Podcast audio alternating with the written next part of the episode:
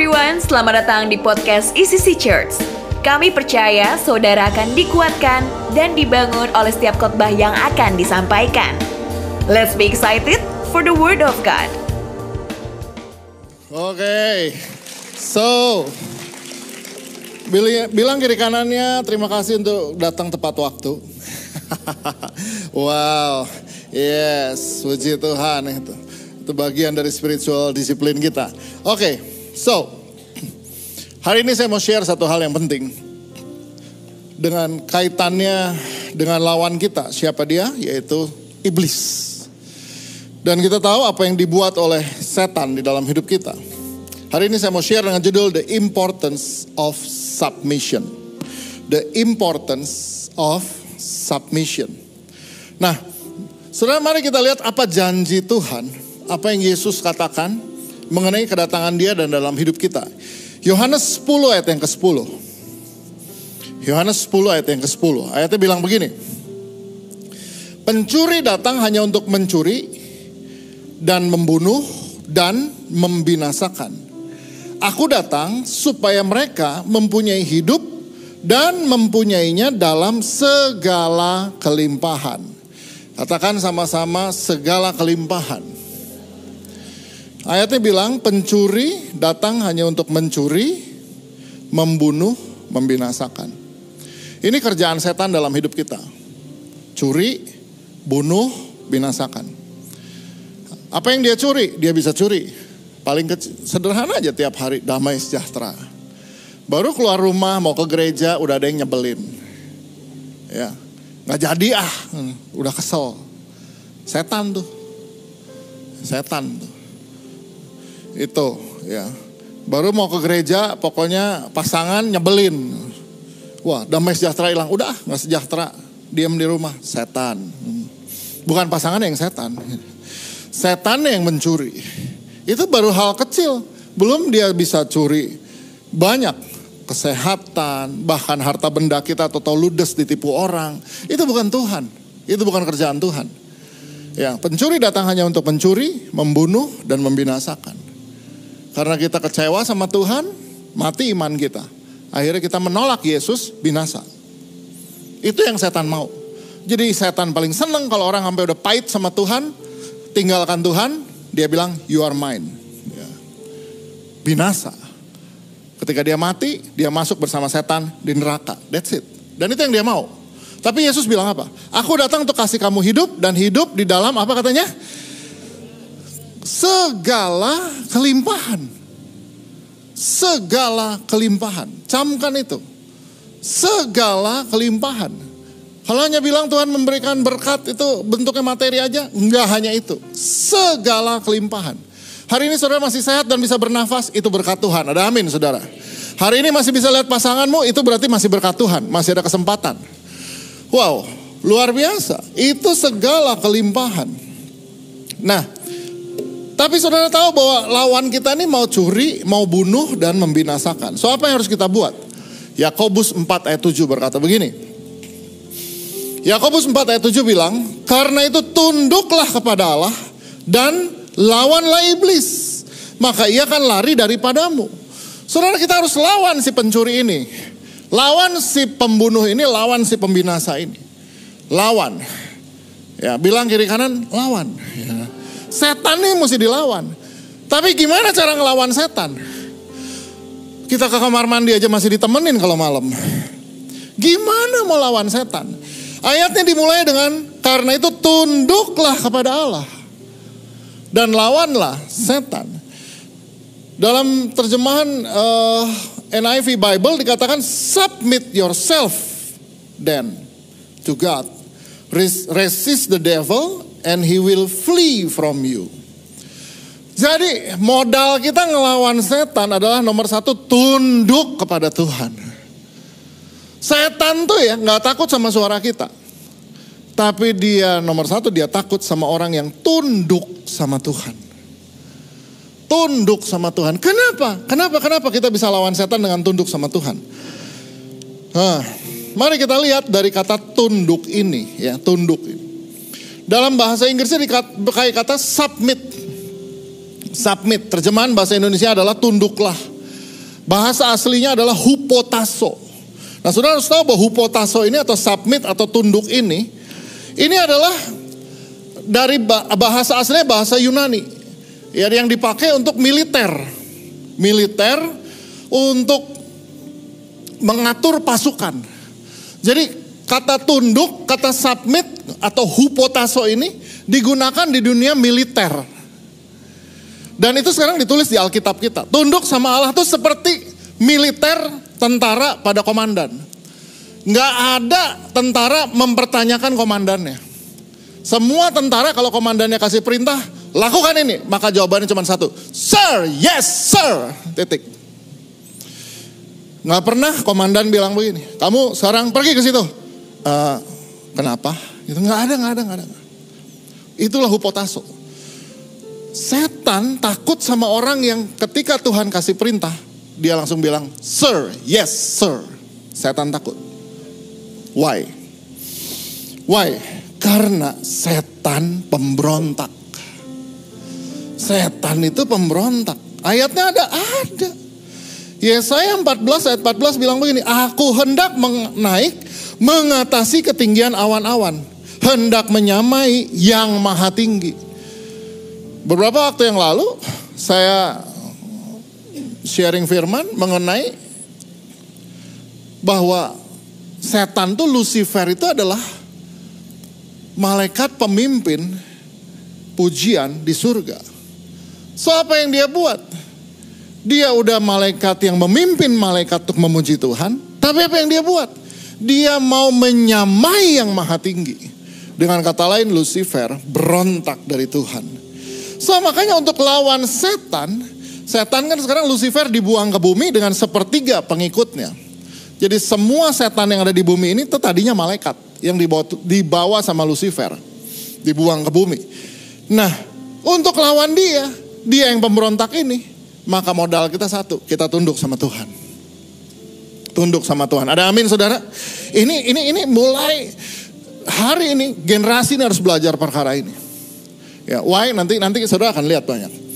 Bahwa ini setan ini memang dia yang membawa manusia berdosa ini dan dosa dia yang membuat dia dibuang ke bumi adalah pemberontakan. Kenapa? Karena dia nggak mau tunduk sama Tuhan. That's why buat manusia tunduk tuh perkara yang susah. Tapi mari kita lihat soal hupotaso ini. Alkitab berkata kamu mau lawan setan. Tunduk sama Tuhan. Hupotaso dulu sama Tuhan. Kamu lawan si setan maka dibilang dia akan lari daripadamu. Si pencuri keluarga kita, si pembinasa keluarga kita, si pencuri bisnis kita, ini akan lari daripada kita kalau kita belajar tunduk sama Tuhan. Oke, nah mari saudara lihat. Hupotaso ini, apa yang Tuhan perintahkan? Mungkin saudara bisa, kita bisa berkata begini, oh saya tunduk kok sama Tuhan. Saya tunduk kok, don't worry. Saya sih sama Tuhan nurut. Oke, okay. nah lihat. Kata hupotaso ini digunakan di 1 Petrus 2 ayat 13. Tuhan bilang begini.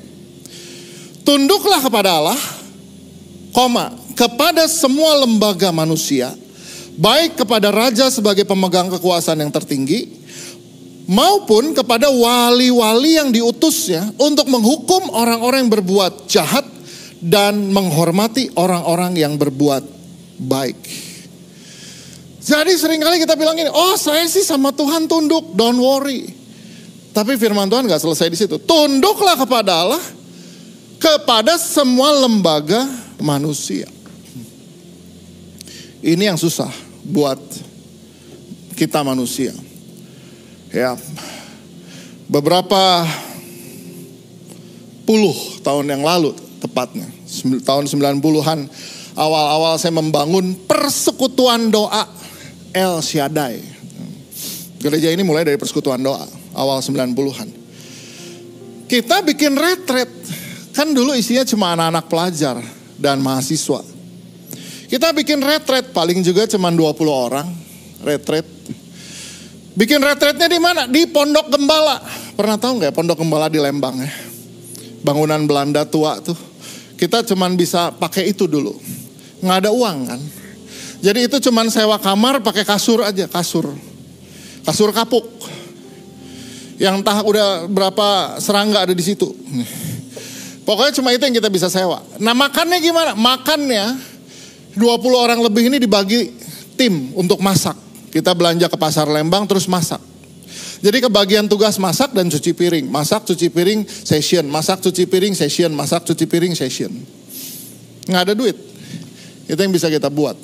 So, waktu yang satu tim lagi siapin makan malam, masak, tim yang lain beresin ruangan karena harus beresin sendiri, pakai tikar dan macam-macam termasuk gan, uh, apa gantiin bola lampu karena gelap dan mengerikan lah itu tempat. Ya. Jadi waktu kita lagi lagi di situ, tahu-tahu ada satu anak nonton TV, ada TV kecil, dan ini anak satu ini nonton TV, anak mahasiswa. Kenapa dia nonton TV, nggak ikut kerja? Karena di situ ada pertandingan tinju. Saya ingat banget tuh tahun itu, pertandingan tinju. Dia nonton pertandingan. Tinju. Jadi teman-temannya ngadu ke saya, nggak mau bantuin, malah nonton TV katanya. Kita semua kerja dia nonton TV. Oke. Saya datengin dia. Kamu temenmu kerja semua. Kamu bantuin dong gitu loh. Saya bilang, e, biar nanti ini uh, saya lagi lihat ini. Saya bilang kalau ini selesai, kerjaan juga udah selesai. Tolonglah temenmu semua lagi kerja buat makan. Yang makan kan semua termasuk kamu. Kamu bantuin dong. Iya ini kan saya lagi lihat ini. Iya bos. Saya bilang nggak bisa begitu. Jadi di tahun itu saya juga belum kayak hari ini. Saya cabut listrik TV-nya. Oke, kamu kerja. Dia berdiri, dia masuk kamar. Dia keluar dari kamar bawa tasnya. Dia bilang, saya pulang. Terus di depan pintu sambil jalan, pintu keluar, saya bilang, oke, okay, silahkan pulang. Pintunya di situ. Depan pintu, dia pulang, dia buka pintu, dia balik, dia lihat saya, dia bilang ini, tidak seorang pun berhak mengatur saya dalam hidup saya. Wah, keren. Mari kita lihat kenyataannya. Betulkah dalam hidup kita tidak seorang pun bisa mengatur kita dalam hidup? Kita lihat kenyataannya. Firman Tuhan bilang, tunduklah juga kepada semua lembaga manusia. Alkitab mencatat ada empat lembaga manusia yang saudara harus hupotaso. Ada empat lembaga manusia. Mari kita lihat satu persatu empat lembaga manusia ini. Yang pertama dari empat lembaga manusia ini adalah yang namanya keluarga. Katakan sama-sama keluarga. Nah di keluarga ini kalau kita sudah menikah maka ada yang namanya hubungan suami istri. Dan urusan suami istri ini diatur di Efesus pasal 5 ayat 22 dan 23. Efesus pasal 5 ayat 22 dan 23. Hai istri, tunduklah kepada suamimu seperti kepada Tuhan. Wah, ini ayat nggak enak buat istri ya. Tapi suami langsung bernapas lega. Yeah. Tunduklah dengan kata lain, hai istri, hupotaso kepada suamimu seperti kepada Tuhan. Dengan kata lain istri dikatakan di firman Tuhan harus selalu berkata pada suaminya, Sir, yes sir. Hmm. Halo istri, apa jawabmu? Hmm. Sir, yes sir. Ini ayat tiba-tiba bunyinya nggak enak. Bagi, wah, tolong ibu-ibu keluar jangan marah sama saya. Ini ayatnya yang bilang begini. Saya nggak bisa ganti katanya ini. Tetapi ayat 23 bilang gini, karena suami adalah kepala istri. Ingat, suami kepala istri sama seperti Kristus adalah kepala jemaat. Dialah yang menyelamatkan tubuh. Saya sering kali ditanya begini. Pastor, mana dulu? Suami mengasihi istri dulu atau istri tunduk dulu sama suami? Saya harus bilang, sama seperti Yesus kepada jemaat. Jemaat datang dulu sama Yesus, tunduk dulu sama Yesus, atau Yesus datang dulu sama manusia? Ayo. Yesus dulu yang datang sama manusia. Dengan kata lain, suami dulu yang benar sama istri. Maka engkau akan menuai penundukan diri dari istrinya. Yeah. uh.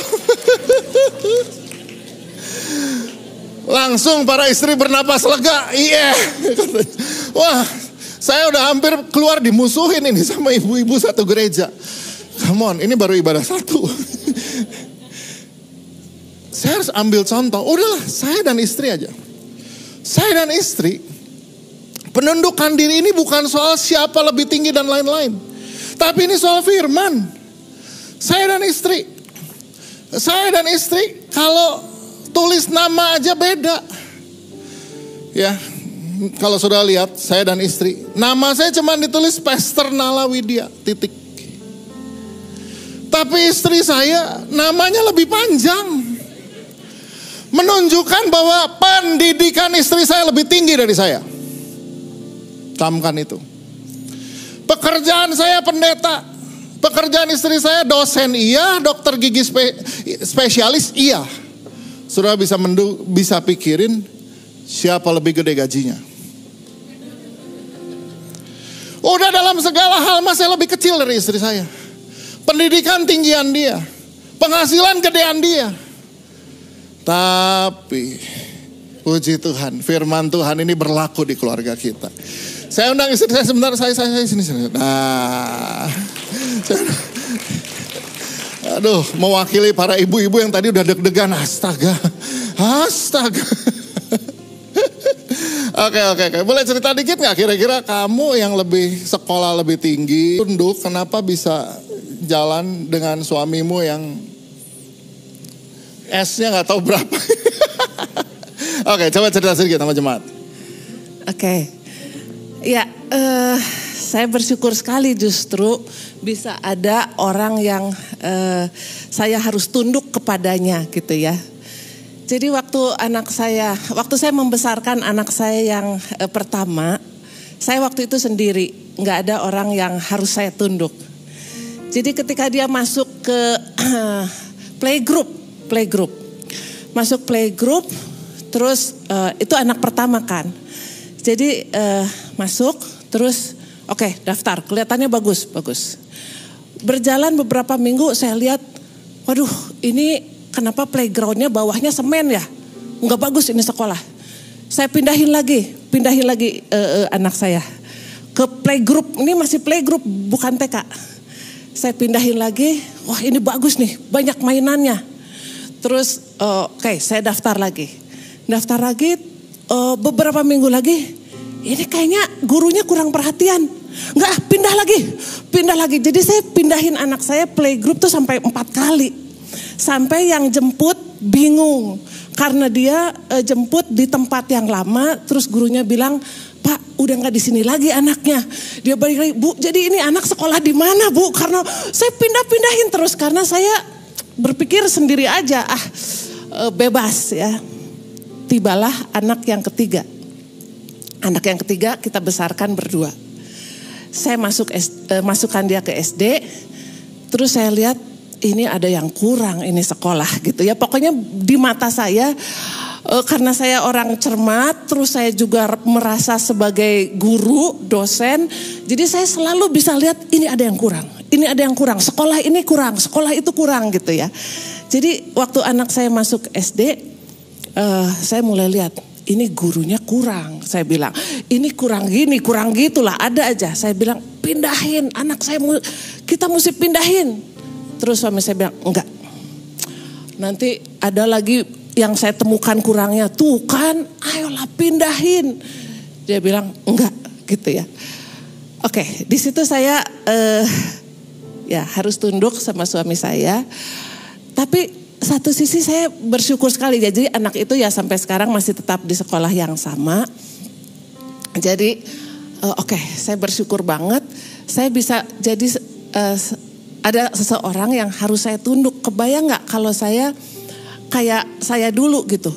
Setiap ngelihat ada yang uh, kurang nyaman lari. Setiap ada yang nggak enak mundur. Setiap ada yang nggak ada yang bisa guide saya gitu. Jadi saya sebetulnya bersyukur sekali gitu kalau ada orang yang bisa saya tunduk. Tahu nggak Bapak Ibu Saudara, saya berdiri di sini juga, saya harus menundukkan hati saya, eh, keinginan saya. Karena sebenarnya saya nggak nyaman banget, nggak nyaman banget untuk uh, berdiri depan banyak orang, kesorot lampu, bicara, nggak nyaman banget. Jadi waktu tadi dia bilang, kamu nanti saya ajakin ya, enggak, enggak, enggak, kamu aja, kamu aja gitu. Mungkin kalau ada yang lihat saya di depan, saya terus bilang, kamu aja lah, udah, udah kamu aja yang kasih contoh. Udah, pokoknya saya uh, Oke, okay.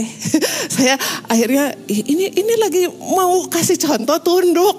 Saya pikir oh, iya deh, iya iya iya saya saya maju ke depan, saya maju ke depan. Jadi ya oke okay, Bapak Ibu bersyukur banget kalau kita uh, ada seseorang yang harus kita tunduk dan bersyukur sekali juga kalau tadi disebutkan karena Allah ya. Jadi tunduk kepada suami kita karena Allah. Makasih. Oke, okay, thank you sayang. Yes, Evi kandidat profesor, calon guru besar di Unpad, tapi tetap dia lakukan bagian dia sebagai istri. Kalau malam saya mau buka lemari Indo eh, makanan dia tanya, kamu mau Indomie? Belum ngomong, langsung dia bikinin. Gitu. Nggak dia merasa bahwa bikin sendiri loh, nyuruh-nyuruh guru besar enggak, enggak. Tetapi itu semua bisa jalan kalau suami kayak Yesus menyelamatkan tubuh. Nah, lihat ayatnya dia bilang suami itu dialah yang menyelamatkan tubuh. Kepada siapa istri tunduk? Kepada suami yang menyelamatkan tubuh seperti Yesus. Gimana menyelamatkan tubuh? Sederhana aja lah. Nggak mungkin dalam hal keuangan. Ini sekarang gini. Kita ini lagi mau nikahin anak. Anak nomor dua mau menikah bulan Juli ini. Ya. Aduh, kalau kalau ingat itu antara saya ingat tua ini berarti saya ya. Aduh, bentar lagi punya cucu, nggak bisa dipanggil kak. Ya. Aduh, gimana ini? Alah, tua. Nah, mau nikahin anak, saya harus menyelamatkan tubuh dalam konteks ini menyelamatkan keuangan. Jadi nggak bisa saya bilang saya saya pengen beli sepeda ini, saya mau pakai uang segini. Gak bisa, saya harus menyelamatkan tubuh. Dalam hal jadwal aja, hal sederhana. Misalin, pagi-pagi seperti biasa, entah hari Selasa atau Jumat, itu jadwal saya goes. Sama komunitas. Ini, ini pagi-pagi saya udah pakai baju sepeda, toto istri saya bilang, Hani kamu bisa, kamu mau goes, bisa nggak ya yang nganterin uh, si, si Gidi siapa? Aku pagi banget udah harus ke kampus karena hari ini ada bla bla bla bla bla, rektor mau bla bla bla bla bla bla. Apa yang saya harus buat? Saya harus menyelamatkan tubuh, which is keluarga. Dalam hal ini, buka lagi baju sepeda, mandi ganti baju, antar anak. Itu menyelamatkan tubuh. You got it? Mau istri-istri mau tunduk sama suami yang menyelamatkan tubuh? Ya, suaminya harus menyelamatkan tubuhnya, which is keluarganya. Kalau engkau punya suami yang family first dan kau lawan suami yang family first ini, oh Tuhan bilang kamu yang pemberontak. Tapi suami yang family first itu memang harus didoakan supaya dia menjadi orang yang menyelamatkan tubuh dan yakin istri akan menuai ini. Eh, suami akan menuai penundukan diri dari istrinya. Nah, keluarga juga bicara anak dan orang tua. Efesus pasal 6 itu lagi bicara soal anak dan orang tua. Ayatnya berkata, "Hai anak-anak, taatilah orang tuamu di dalam Tuhan, karena haruslah demikian. Hormatilah ayahmu dan ibumu." Itu adalah suatu perintah yang penting seperti yang nyata dari janji ini, supaya kamu berbahagia dan panjang umurmu di bumi. Kita semua pengen panjang umur. Berapa banyak yang pengen panjang umur? Ada ah, coba saya lihat pengen, pengen panjang umur. Pada pada cek darah lah segala macam itu karena pada pengen panjang umur kan. Ya. Ngejim lah olahraga pengen panjang umur. Firman Tuhan pengen panjang umur. Taatilah orang tuamu di dalam Tuhan. Artinya apa? Taatilah orang tuamu di dalam ketaatanmu kepada Tuhan. Artinya kalau perintahnya sesuai firman Tuhan lakukan. Saya ulangi sekali lagi, taatilah orang tuamu di dalam Tuhan adalah taatilah orang tuamu di dalam ketaatanmu kepada Tuhan. Ya, jadi sesuai dengan apa yang Tuhan mau, Lakukanlah itu. Misalnya orang tua bilang, sekolah yang benar, lulus sekolah dulu, baru menikah. Taat. Sesuai dong firmannya bilang. Oke dong, itu bagus. Ya, kerja dulu, baru kamu menikah. Benar, sesuai firman. Mau dikasih makan apa keluarga? Taat. Gitu dong. Lakukan yang sesuai firman, lakukan dong. Nah, tapi makanya ada ayat duanya, hormatilah ayahmu dan ibumu. Artinya ini bicara sikap hati. Ini yang di dalam. Sejelek apa pun orang tuamu, sikap hatimu harus tetap berkata, dia orang tua saya. Saya beritahu ada seorang anak muda yang yang pahit banget sama bapaknya. Marah banget bapak, emang kelakuan bapaknya luar biasa sih ya. Itu iblis aja geleng-geleng kepala gitu kalau dengar kelakuan bapaknya. Saya juga aduh nggak habis ngerti. Anak ini pahit banget dan dia dia dia kalau tulis nama nggak mau pakai nama keluarga. Dia bilang nggak. Saya bilang hey, di hadapan Tuhan dia tetap bapakmu. Tulis nama bapakmu di situ. Hormati dia, akui dia sebagai bapakmu. That's it. Urusan hidup dia luar biasa. Itu hal lain lagi. Tapi bagianmu hormati supaya panjang umurmu di bumi. Tetap akui dia sebagai orang tuamu. Ini sikap hatimu. Nah, jadi saudara, mau panjang umur, hormati ayah ibumu. Hormati ayah ibumu. Ya. Jadi, kenapa di ICC kalau mau menikah ada surat yang harus ditandatangan sama orang tua? Karena kita memastikan bahwa setiap pasangan ini memperoleh restu dari orang tuanya. Waktu saya mau menikah dengan Evi, Pastor Kong Hee itu tegaskan sama saya saya akan berkati kamu setelah kamu mendapat restu dari orang tuamu. So, yang harus kita kejar adalah restu orang tua. Supaya apa? Panjang umur dan diberkati hidupnya di bumi. Ada amin saudara? Yes. So, nah mari kita lihat ini lembaga pertama. Ini baru satu lembaga. Lembaga yang berikutnya apa? Nggak mungkin kita nih bisa bilang kayak anak itu di tahun 90 tidak seorang pun bisa mengatur saya dalam hidup. Oh, ada lembaga yang kedua namanya pekerjaan. Ini dunia kerja saudara. Di dunia kerja ini Efesus 6 ayat 5 bilang. Hai hamba-hamba taatilah Tuanmu yang di dunia. Dengan takut dan gentar. Dan dengan tulus hati sama seperti kamu taat kepada Kristus. Ini bicara di dunia kerja. Bahkan mentaati bos itu sama seperti taat kepada Kristus. Taat sama bos. Uh, dan ayat yang lain bilang, sebab dari Tuhanlah kamu akan menerima upahnya. Ambil bagian.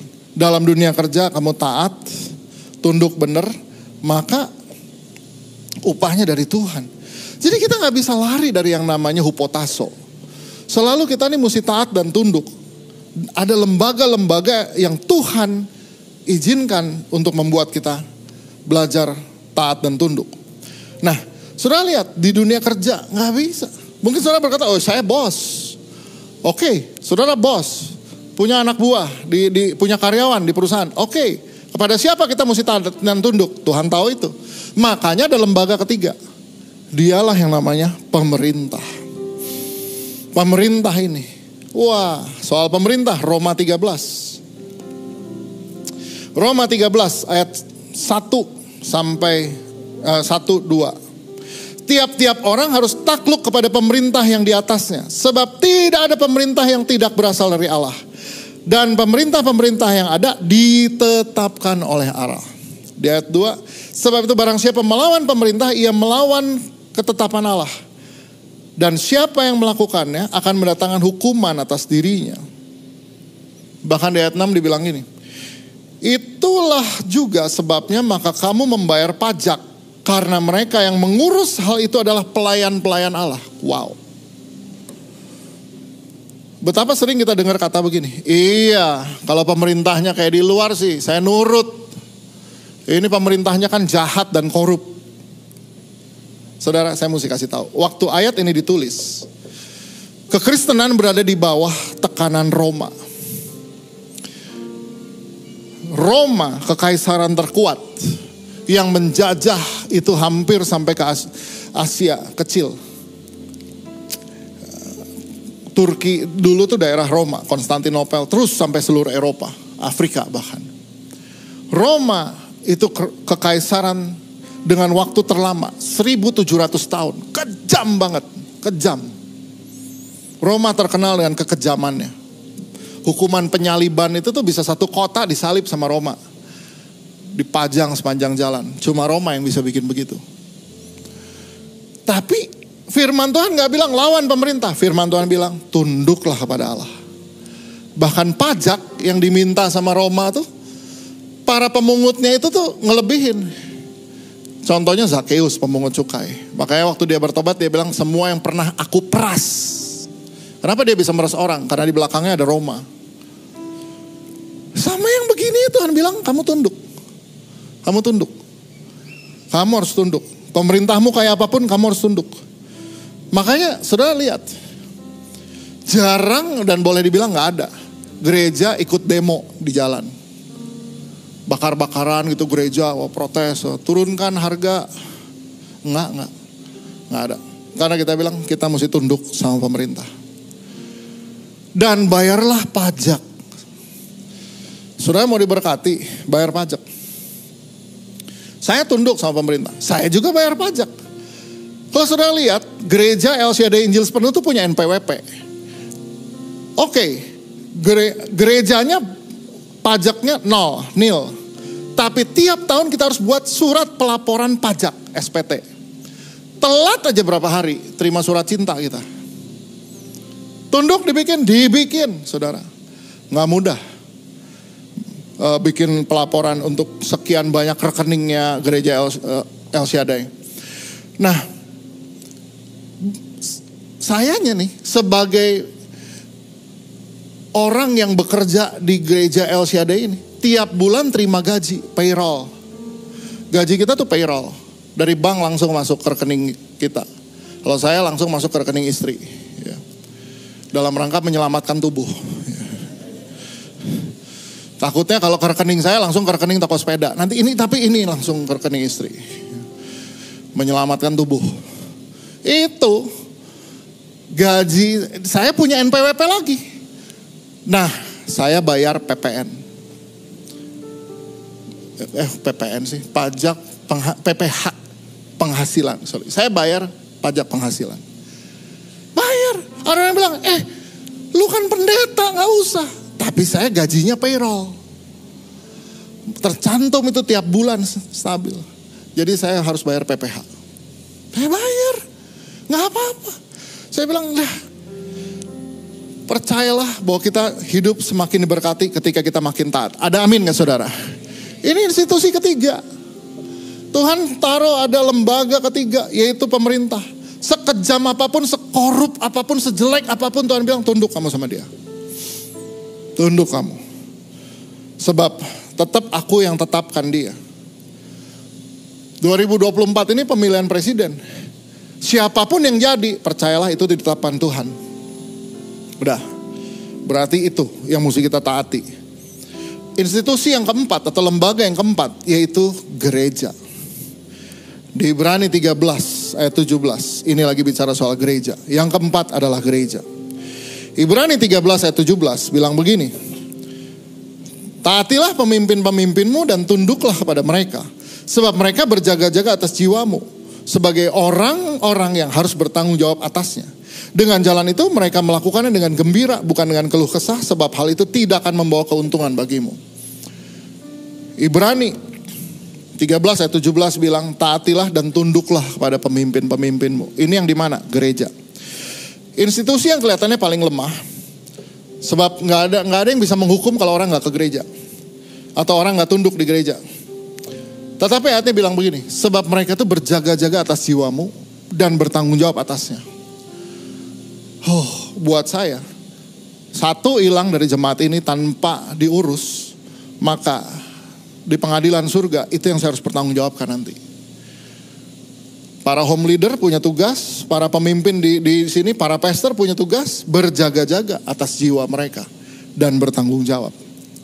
Sampai hilang, sampai nggak keurus, itu kita tanggung jawab di hadapan Tuhan. Nah, jadi saudara, ada empat lembaga yang harus kita belajar submit, keluarga, tempat kerja, pemerintah, dan gereja Tuhan. Dan gereja Tuhan. Ini ada di sini. But, mari kita lihat. Kenapa sih dalam hidup kita ini sulit banget untuk tunduk? Karena terus terang, secara natural kita itu susah untuk tunduk. Kita nggak suka sama yang namanya otoritas, kita nggak suka sama namanya diperintah. Anak yang saya temui tahun 90 awal itu, itu itu menunjukkan itulah naturalnya kita. Nggak suka diatur, nggak suka diperintah. Nah ini udah kelihatan di bangsa Israel. Makanya apa sih faktor yang pertama? Bangsa Israel disebut dengan bangsa yang tegar tengkuk. Saudara harus tahu tegar tengkuk itu apa? Tegar tengkuk dalam ulangan 9 ayat 13. Lagi Tuhan berfirman kepadaku telah kulihat bangsa ini dan sesungguhnya mereka adalah bangsa yang tegar tengkuk. Israel itu disebut tegar tengkuk sama Tuhan. Tengkuk di mana? Coba pegang tengkuknya. Nah, di sini ya. Tegar, apa arti tegar? Keras, kaku. Kalau tengkuknya kaku, maka dia akan sulit sekali untuk dibikin iya, gitu. Nah, itu Makanya kalau suami ada istri suka ngelawan nih, kalau malam suka dipijat, dilemesin di sini tuh. Supaya ini jangan kaku. Dipijatin tengkuknya gitu. Sambil didoain tunduk, tunduk, tunduk, tunduk, tunduk, tunduk. Basically dibilang tegar tengkuk.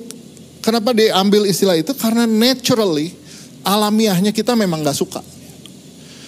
Alamiahnya kita nih gak suka nggak suka banget diperintah, nggak suka banget diajar. Dan kadang-kadang untuk membereskan tegar tengkuk ini perlu kesusahan dalam hidup. Makanya bangsa Israel yang tegar tengkuk ini 40 tahun di padang gurun. 40 tahun di padang gurun. Cuman jalan dari Kairo ke Yerusalem. Kalau cuman dari Mesir masuk ke Israel, Saudara tuh cuma naik bus dari Kairo lewat Gurun Sinai sampai nanti kalau terus sampai ke kota perbatasan Israel tuh namanya Beersheba. Itu cuma perlu waktu 7 jam kira-kira, 6 sampai 7 jam kalau cepat. Kenapa bangsa yang 40 tahun? 40 tahun tuh bukan dari Mesir ke Israel, diputerin sama Tuhan di padang gurun. Kenapa? Susah tunduk.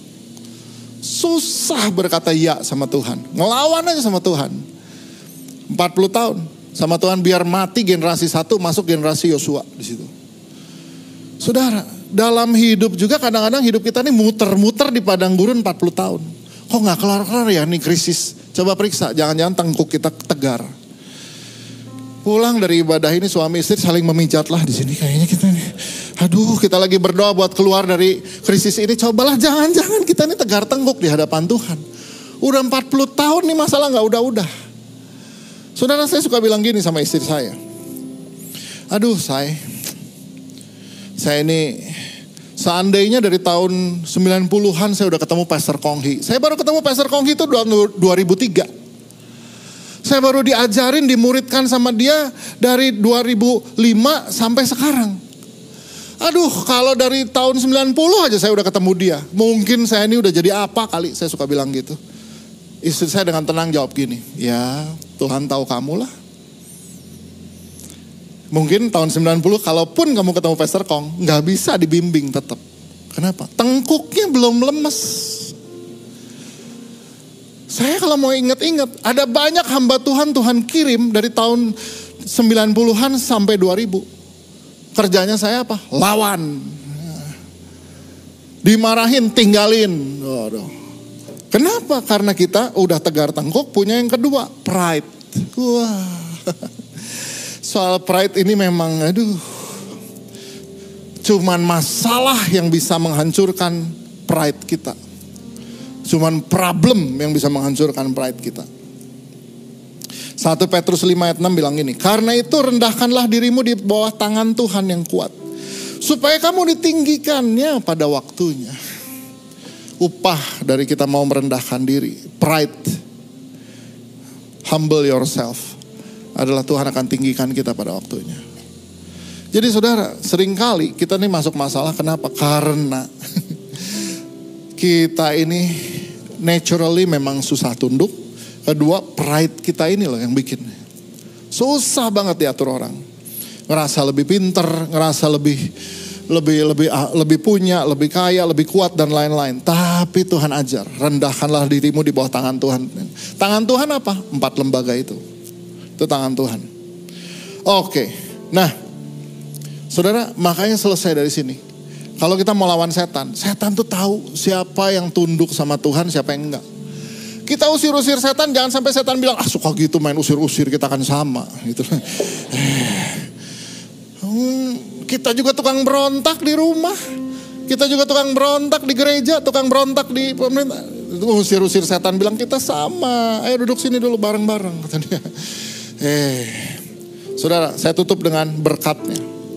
Kalau kita belajar submit, ada berkatnya. Mazmur 133 bilang apa? Di Mazmur 133 ayat yang kedua dan ketiga ayatnya bilang begini. Seperti minyak yang baik di atas kepala meleleh ke janggut. Yang meleleh ke janggut Harun dan ke leher jubahnya. Seperti embun gunung Hermon yang turun ke atas gunung-gunung Sion. Sebab ke sanalah Tuhan memerintahkan berkat kehidupan untuk selama-lamanya. Ayatnya bilang begini. Seperti minyak ya yang baik di atas kepala meleleh ke janggut. Minyak itu bicara pengurapan dan berkat. Itu meleleh dari kepala ke janggut. Artinya berkat, urapan itu turun dari atas kepala ke janggut. Saudara baik, di rumah istri tunduk sama suami yang menyelamatkan tubuh itu, ada berkat turun dari atas ke bawah. Suami istri hidup tunduk, suaminya menyelamatkan tubuh, ada berkat turun dari atas ke bawah. Meleleh dari janggut ke jubah. Terus anak-anak diberkati, anak-anak sehat. Huh, dalam hidup di kerjaan kita belajar untuk tunduk taat. Dalam dalam pemerintah kita bayar pajak setia dan lain. Semua kita buat. Di gereja Tuhan kita belajar. Firman apa pun yang kita dapat. Nggak ada pemimpin sempurna, tapi mari lakukan firmannya. Dan hebatnya gini, di ayat yang ketiga dibilang gini, sebab ke sanalah Tuhan memerintahkan berkat. Dengan kata lain berkat bukan diminta, tapi diperintah sama Tuhan. Tuhan lihat, oh ini rumah tangga yang Nala sama Evi, good. Dan dia bilang sama malaikat, bawain itu berkat ke situ. Anaknya mau nikah, bawain.